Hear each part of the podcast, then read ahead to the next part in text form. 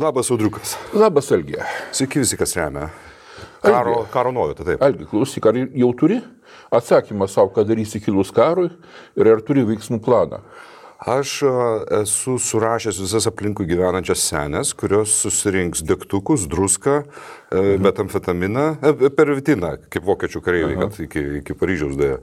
Nu ir viskas, ko daugiau reikia. Bet tai, klausyk, bet sutik, kada tu randi tokią antraštę Delfiją, o šios dienos, supranti, kad buvo pirmą dienos pusę, atsakymų, kad daryti kilus karui, reikia ieškoti jau dabar patarėte galvoti bėgimus, o daryti veiksmų planą. Ir va tenai vienas iš patarimų, kad ten irgi susirasti, turėti degtukų, vandens. Va, Taip, jeigu tai būtų ne pandemija, gerokai rimtesnė situacija, kalbame apie tokius dalykus kaip karas, nebūtų jokių užsakymų, jokių internetų, tikėtina gali būti nei elektros, nei dujų, nei kitų dalykų. Kai sakau, kad gali nebūti, tai reiškia, kad taip ir bus, būt, bet gali būti toks atvejis, tikina žurnalistas. Na ir tenai visa kita. Žinai, ką reikia svarbiausia žinoti, kas, Jo. kai karas vyksta. Reikia klausytis sveikinimų koncerto per, per Atėjo, LRT. turėti radio imtuvėlį ant batareikų. Tai va, per LRT, kai ponia, kokia jūs man vardas, nesimenu, kur gyvatės balsų šneka, sveikinam, jeigu jis sakys, kad sveikinam e, kirtimuose gyvenančią 98 metų senolę, reiškia, ties kirtimais pastebėta 98 brigada. tu skaitėjai Vonegu to e, motina naktis?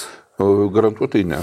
Ten yra pagal tikrą istoriją amerikietis, kuris šnipinėjo valstijoms, kuris prieš tai ilgą laiką gyveno Vokietijoje, vedė vokiečių aktorę ir e, iš, iš, iš savęs laužė didelį nacistą. Ir jis gaudavo eterio per, per propagandinį vokiečių radiją.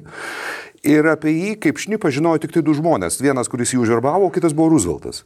Ir jis skaitydamas tos absoliučiai antisemitinius siaubingus tekstus, mhm. tam tikrose vietose, kur jam būdavo pabraižyta, padarydavo pauzelę, užsikirzdavo ir tokiu būdu jisai Bet tai čia grožinė literatūra, čia faktas? pagal tikrą, pagal tikrą atvejį.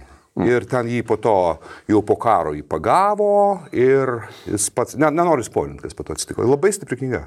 Mm, galbūt. Bet žinai, bet, e, Algi, žinai, aš buvau e, tiesiog pas, rengdamasis laidai, aš perėjau per pastarųjų poro savaičių Delfio 15 minučių e, LRT antraštės. Mhm. Ir man, žinok, biškai krūpų pasidarė gaila, aš tiesiog pamiršau užkrauti jas, neatsisiunčiau, liko namų kompiuterį. Aš manau, visi matė jas. Bet, bet aš manau, tikrai visi matė. Ir aš tiesiog paimsiu, vat, e, nu, kaip vieną pavyzdį, netyčia užkliuvo. Tiesiog liko, žinai, įdėtas. NATO šaltinis, jei Rusija suklys užpuldama alijansą, kils trečias pasaulinis karas. Tai čia šiaip tai labai logiška. Ne, nu tai taip, paskui šitą, žinai.